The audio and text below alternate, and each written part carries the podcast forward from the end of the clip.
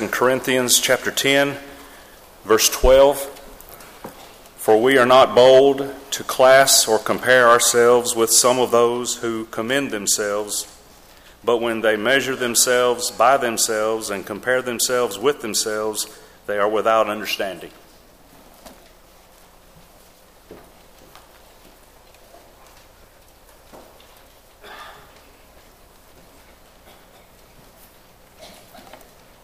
That's an interesting passage. It's just one laden with all kinds of information. But I think the primary takeaway when you read 2 Corinthians 10 in verse 12 is to appreciate the fact that other people are not the standard by which we evaluate our own lives. That's not going to be the case in judgment, and it's certainly not the case while we're still here on planet Earth. Uh, our responsibility, and I've been saying this over and over again for the last couple of weeks, is not to try to run, in fact, I said that this morning, it's not to try to run somebody else's race, it's to run your race. It's not to be like someone else or to have their talents, resources, and abilities. It's to be the very best you that you can possibly be. Kind of like the church sign I saw one time that said, Be yourself, everyone else is taken. And that, that really is true. Uh, you can only be you. But uh, making that sincere and honest evaluation of what God has blessed you with, what talents, abilities, and resources that you do have, and then how you're going to be able to use those in kingdom service, I think is the challenge that lies before every child of God. And so please appreciate that this, this text is, is important, and we're going to be bringing this comparison concept up uh, a little bit later in the lesson. But I want to begin with a, with, a, with a question that has to do with the Olympics. If you were in the Olympics, and I realize that for some of us that's very far fetched, but if you were somehow in the Olympics and you were to win a medal, and, and you couldn't win the gold, okay, I'm just taking the, the most important and the most prestigious off the table. If you did not win the, uh, the gold, which of the other two would you prefer to win? Would you rather win the silver or the bronze? I, I, you know, the, the, I think the usually intuitive answer that we would give to that would be completely different than the answer that was actually given by some Olympic athletes. A study of Olympic medal winners produced some rather unexpected results. Uh, again, we would mostly assume that the silver medal winners would be happier with their award, since that is certainly a higher uh, level award than, than the bronze. But that was not the case.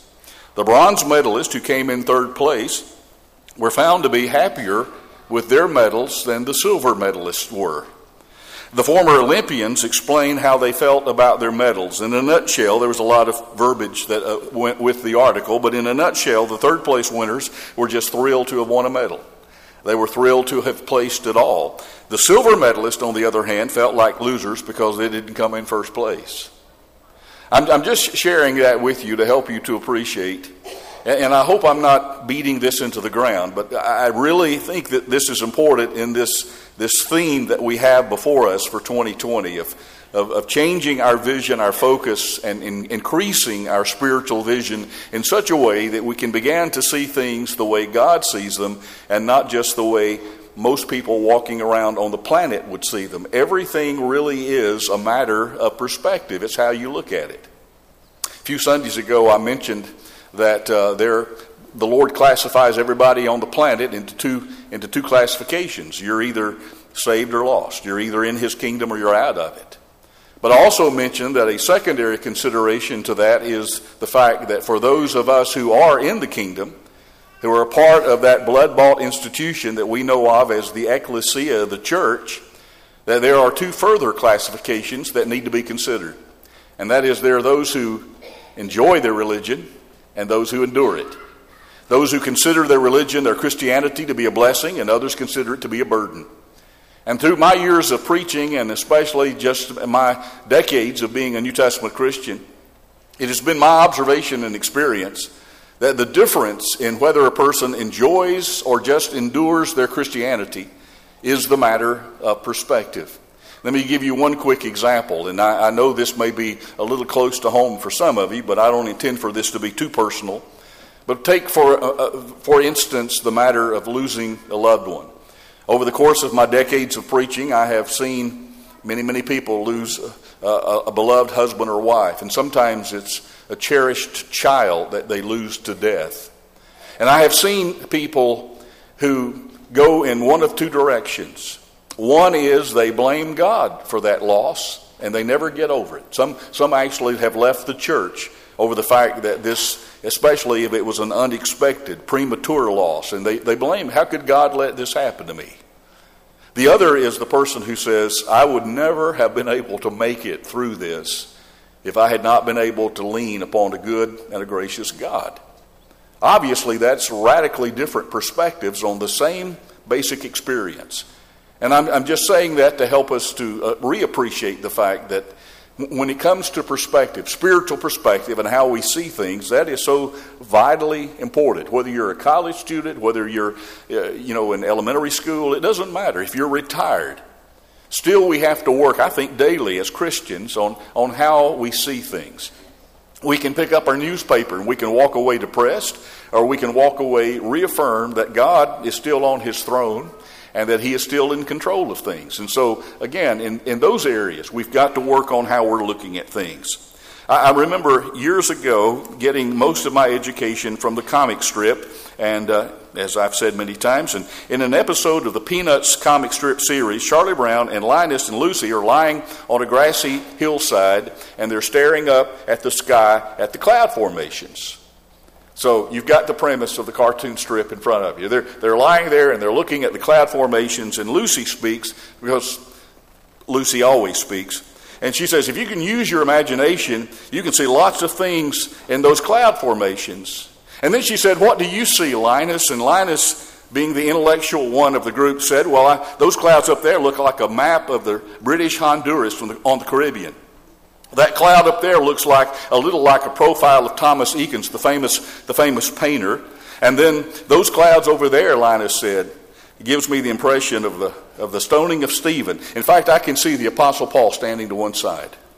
Lucy then inquires, And what do you see in the clouds, Charlie Brown? Charlie Brown says, I was going to say I saw a ducky and, and a horsey, but I've changed my mind. Eh, whether you're looking at cloud formations, whether you're looking at life, it all depends on your perspective. It depends on how you view things. And as we can see different things when we look at the clouds, we can see different things when we view life. Philosopher uh, Blaise Pascal said, We view things not only from different sides, but we view things with different eyes. That's right. You know, even a husband and a wife don't always look at everything just alike. In fact, some of you could probably say we, we bat pretty much a thousand in, in the other direction. But again, if we all saw things exactly the same, then some of us would be unimportant. We, you know, we would be redundant. Ed Manning tells about a situation when a woman approached him to ask a question. It's important that you know that Ed is a minister of the congregation of the Lord's people. But as this lady walked up to Ed and drew closer to him, he, he kind of tipped his head back to look at her through the bottom lens of his bifocals so he could, you know, focus on her more closely. It's important to see people's facial expressions, and that was the only way that Ed could really lock in on her when she got closer. But anyway, uh, when he, when he did that, when he tilted his head back to look through the lower lens of his bifocals, that lady just exploded. She said, There you go again. You stick your nose up in the air every time I talk to you. Who do you think you are? And she said, I am sick of your arrogant attitude. Well, obviously, Brother Manning was taken aback by her, her response. And he explained, You don't understand. I am not, I am not sticking my nose up in the air at you. I just can't see, you when you get near me, and I'm tilting my head back so that I can see you through the bottom half of my bifocals. Well, the woman had clearly and completely misperceived the situation. She had been harboring all that uh, unwarranted resentment against Brother Manning, thinking that he'd been looking down at her. Although it wasn't true, it's still how she viewed the relationship.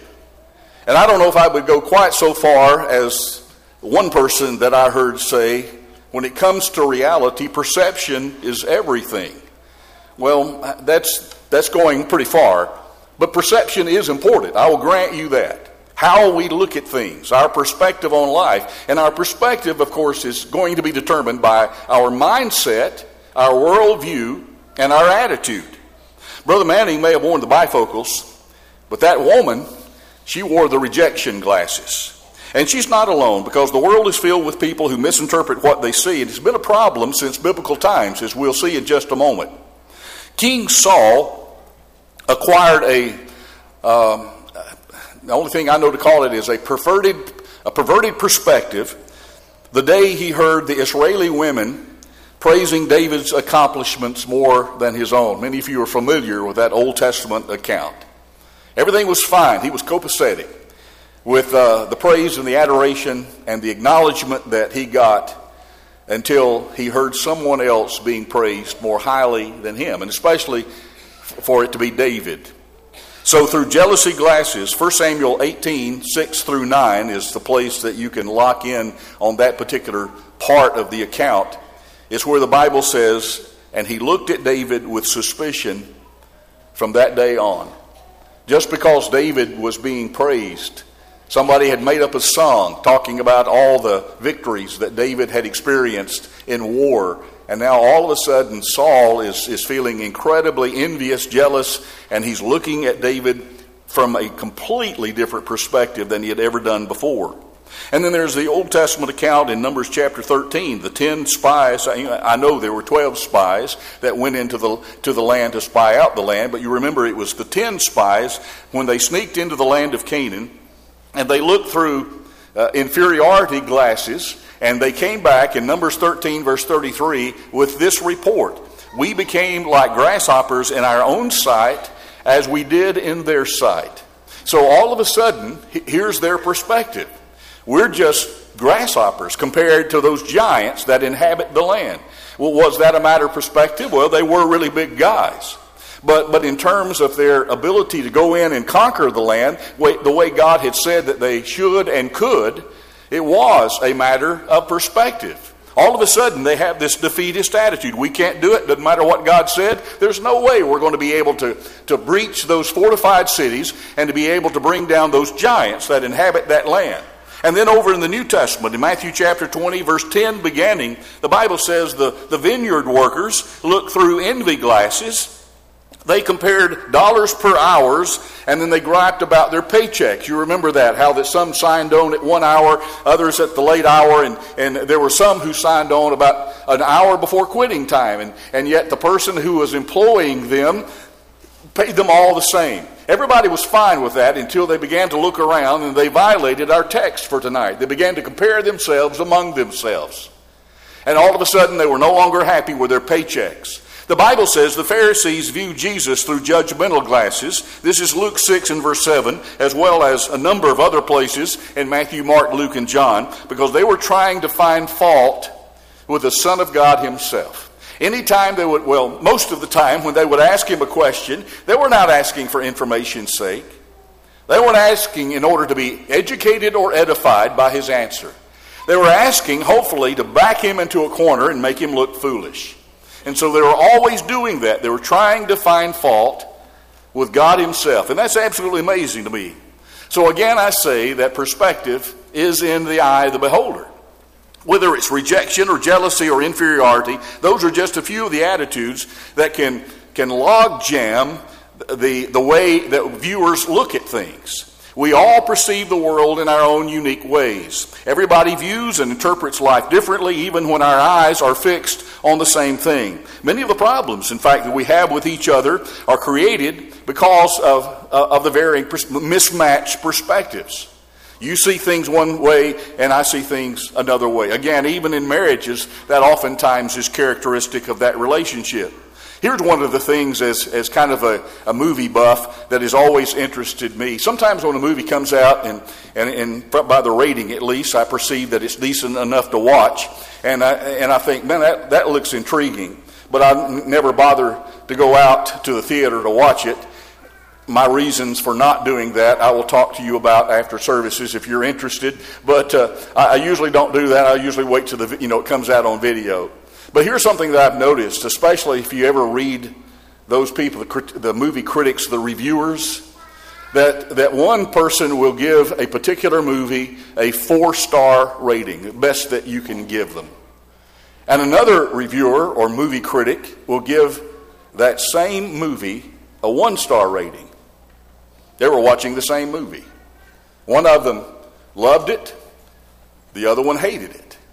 Well, it's because of our, our different perspectives. We understand how that works. How many times have we clashed with someone because In fact, we've actually coined the phraseology because we don't see eye to eye.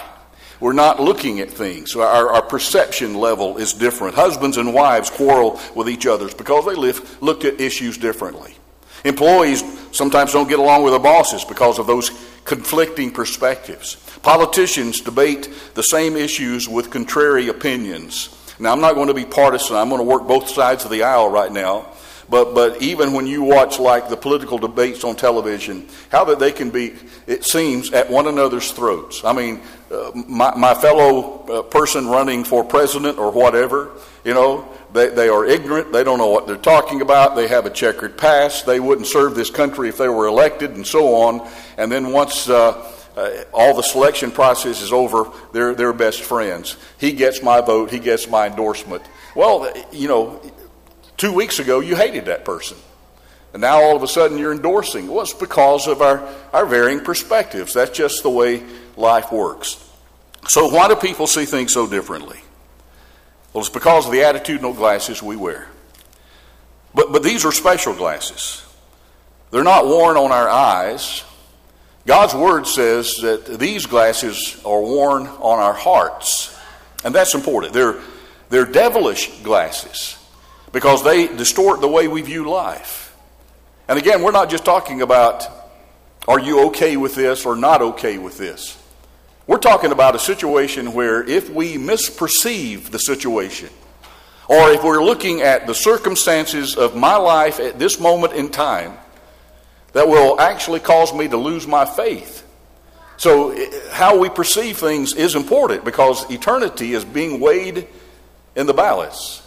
I'm thinking just now of Psalm 73 when a man by the name of Asaph, and, and I, have mentioned him a few times from this pulpit, but you remember that account. How that Asaph almost lost his faith. He said, My feet almost slipped. That's a spiritual metaphor for I, I almost turned my back on God. I lost my faith. Because I looked around and I saw rich people uh, who were prospering and yet they were ungodly. They were worldly. They were some of the best, the worst people that you could ever imagine. And the best people on the other side, God's people trying to do right were being persecuted, were being oppressed. Life was hard for them. And I did not understand that, he said, until I went into the tabernacle of God and I beheld their latter end. That is, I began to consider how life turns out and how that things don't always balance out in this life, but they will in the next. But again, I'm just saying that this is serious business how we, how we look at things and how we perceive things and how we interpret things with our hearts.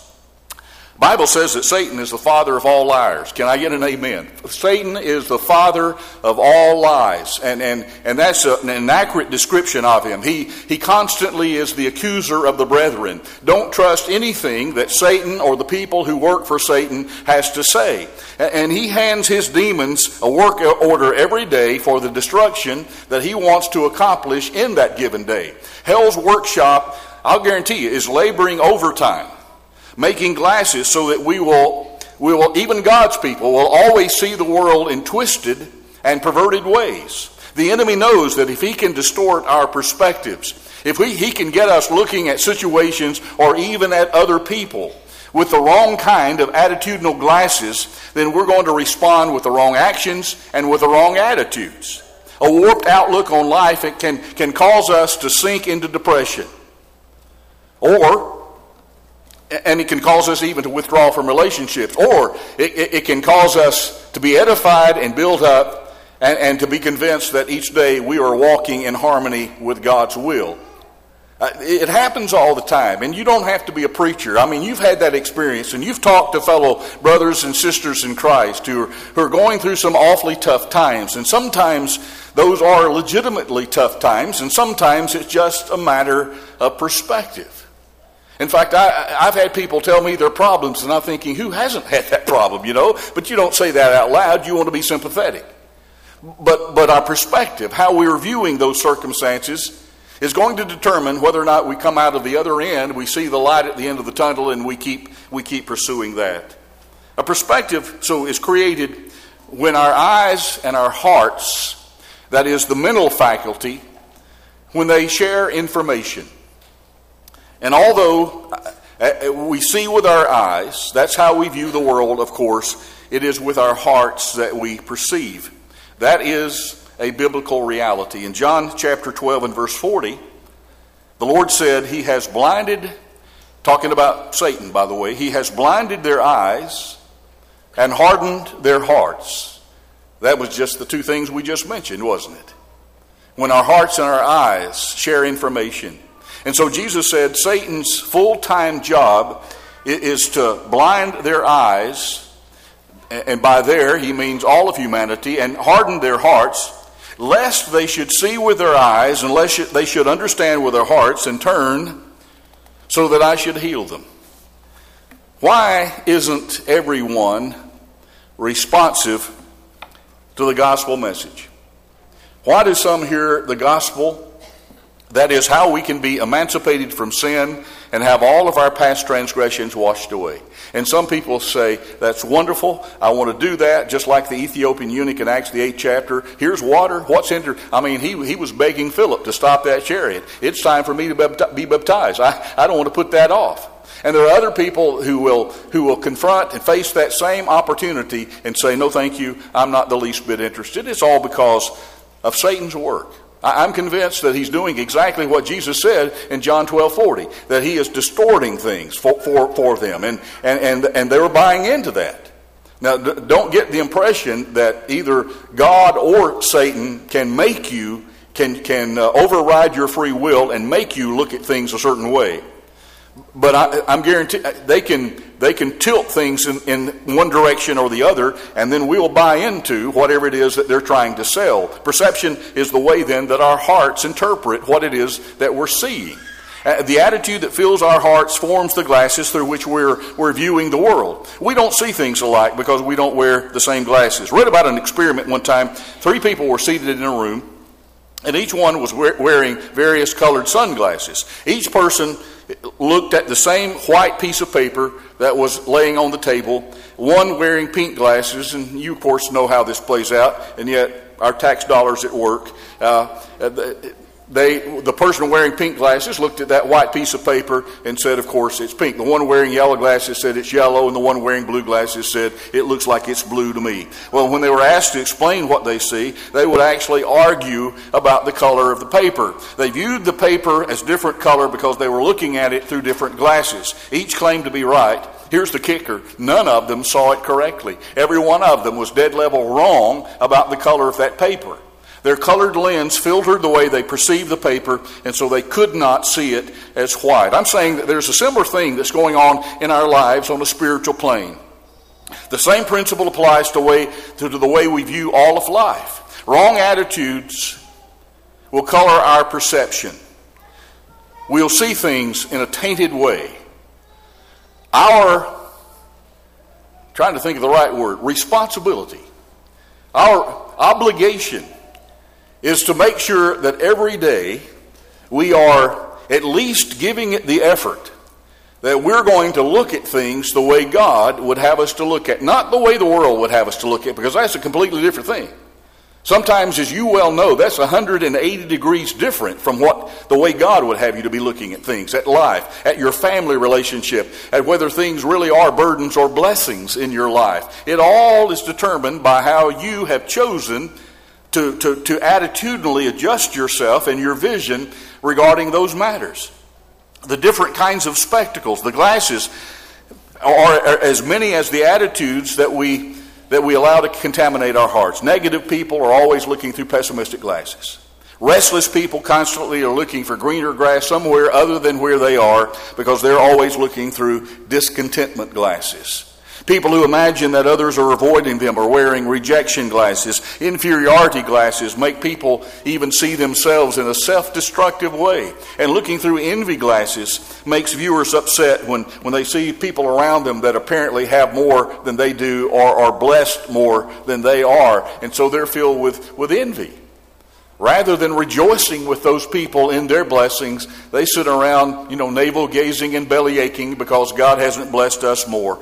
And when these attitudes seize control of our, our hearts, it's only natural that our perspective, our perspective gets thrown all out of whack. We see things from a twisted point of view And that affects the way we act and the way we react. Perspective can certainly alter our moods, can it?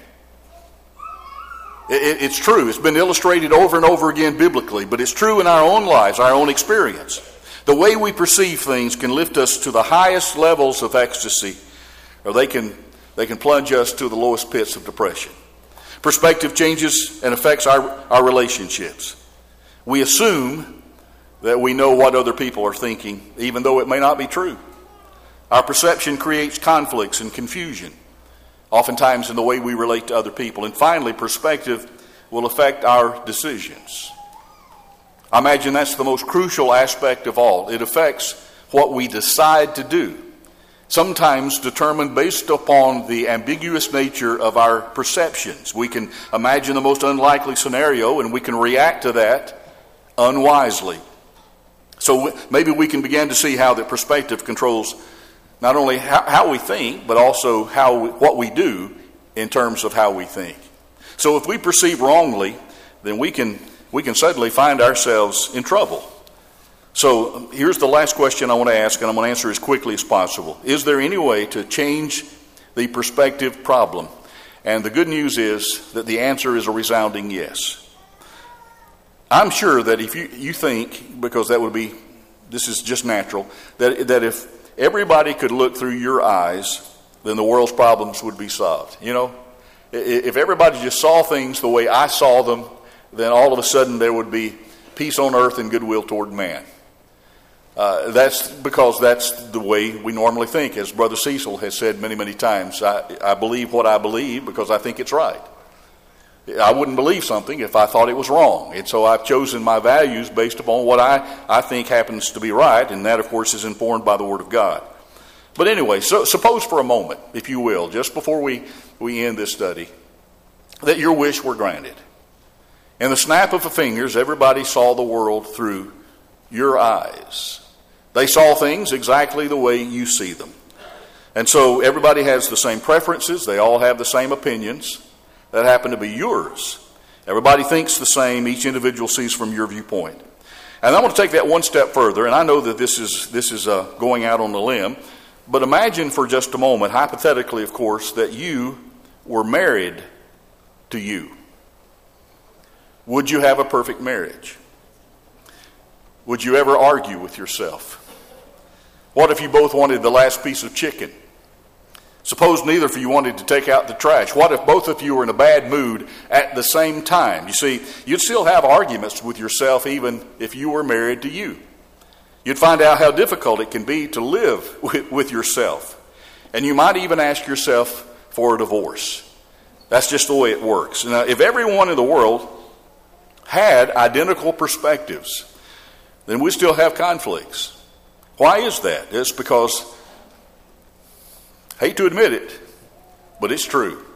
Because we're all selfish to a degree. Uh, self insists on seeing everything through its own dogmatic point of view. Even Solomon agreed with that. Proverbs 16 and verse 2. Listen to this. All the ways of man are pure. One version says, All the ways of man are clean in his own sight, but the Lord weighs the motives. That's right, isn't it? That's not only a psychology lesson, but that's also a spirituality lesson.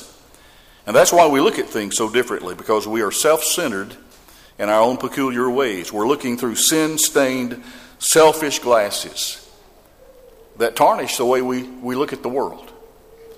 So that's where it all starts with making sure that our, our thinking is right. Because if we see things and we see circumstances and we see the world and we see our families and we see our own lives and our own response to the goodness and the grace of God through eyes, but that somehow gets misinterpreted before it gets through our hearts and become actuated in real life, then we're going to constantly have a spiritual battle on our hands. And, we, can't, we can't be surprised if, if we wind up a spiritual casualty. So we've got to make sure that when we're looking at the world and looking at things and looking at our own lives, that we're looking at them through, through God's eyes, that we have that 2020 spiritual vision that I think we're all longing for. Ungodly attitudes can, can, pollute, can pollute our hearts, and that distorts our vision, of course. And we look at circumstances through that human point of view. We behold others through judgmental glasses, and we see ourselves, as Paul said in our text, we see ourselves in comparison to others. And you might remember that the ending of that passage that Ronnie read a moment ago said, at least in the King James Version, those who compare themselves among themselves are not wise. That is not the wise course to compare yourself with anybody. You're not running their race, you're running yours. King Solomon tells us in Proverbs 3 and verse 7 Do not be wise in your own eyes, fear the Lord, and turn away from evil. That might be something you want to put on your refrigerator because that's worth thinking about. Don't be wise in your own eyes. What do you do instead? You fear the Lord and you turn away from evil. In every situation, you try to make the right choice, the right decision. And, and, and let's taking off our glasses and focusing on the right things is the only thing that can ever correct our spiritual vision. We can begin to look at the circumstances from God's viewpoint rather than from our own, and we can begin to look at others through His through His compassionate eyes, and we can begin to see other people as God's marvelous handiwork. It's hard not to get aggravated at people, isn't it? Especially if they cut you off on Atlanta Highway.